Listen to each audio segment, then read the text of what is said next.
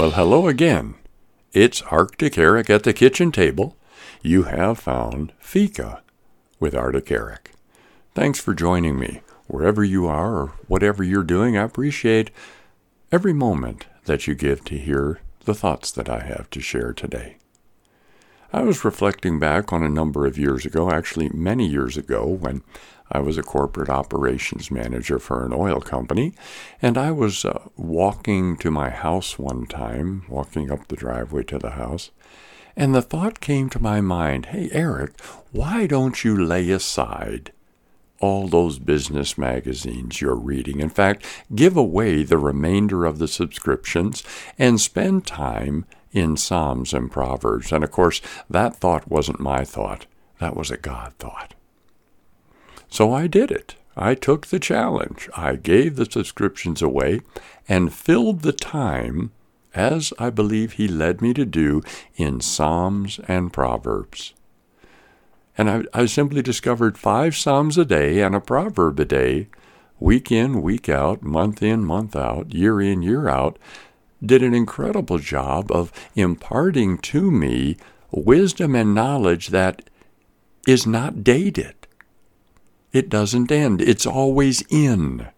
The things that I read, be it in Forbes or the Harvard Business Review or whatever the magazine might have been or the periodical, those things are long gone, long past.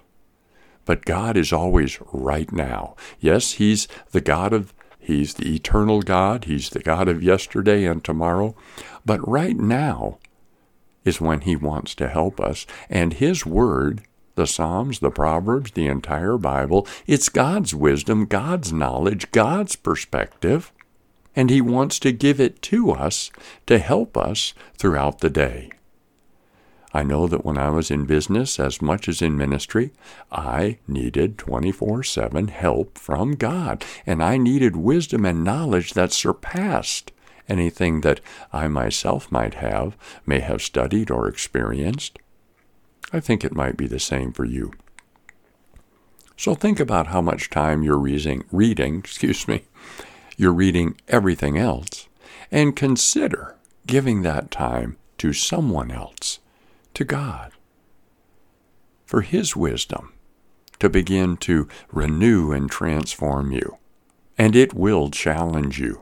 And that's good. The Holy Spirit comes to challenge us so that we can say, Oh God, you're right. I'm wrong. Work this in me, change this in me, help me to live this way by your enabling spirit in me. Help me to deal righteously in business. You know, as a former uh, chairman of several corporations here in Sweden, uh, was involved in uh, different types of business and it was kind of exciting because sometimes you, you meet folks that believe that you have to do certain things that aren't quite the way maybe they really should be done, in quote, in order to make it in this industry, end quote. Well, I've discovered that God is not limited to any industry, to any business, to any lifestyle. He's not limited by anything.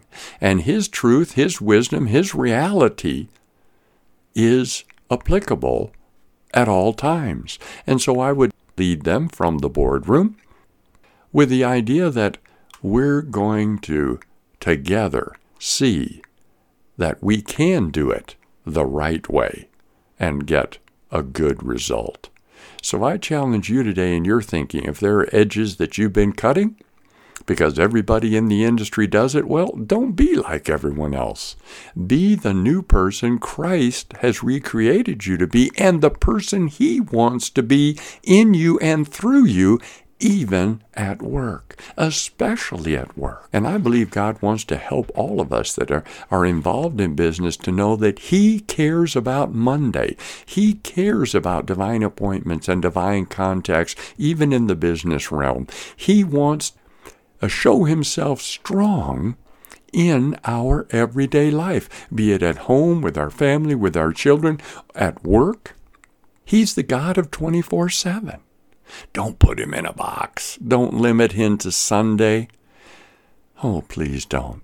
But again, I want to encourage you while we're here at the kitchen table to give a thought. No more than that. Give it a try. Psalms and Proverbs five Psalms a day. Well, Psalm 119 will take you a little time. It's the, the longest chapter in the Bible.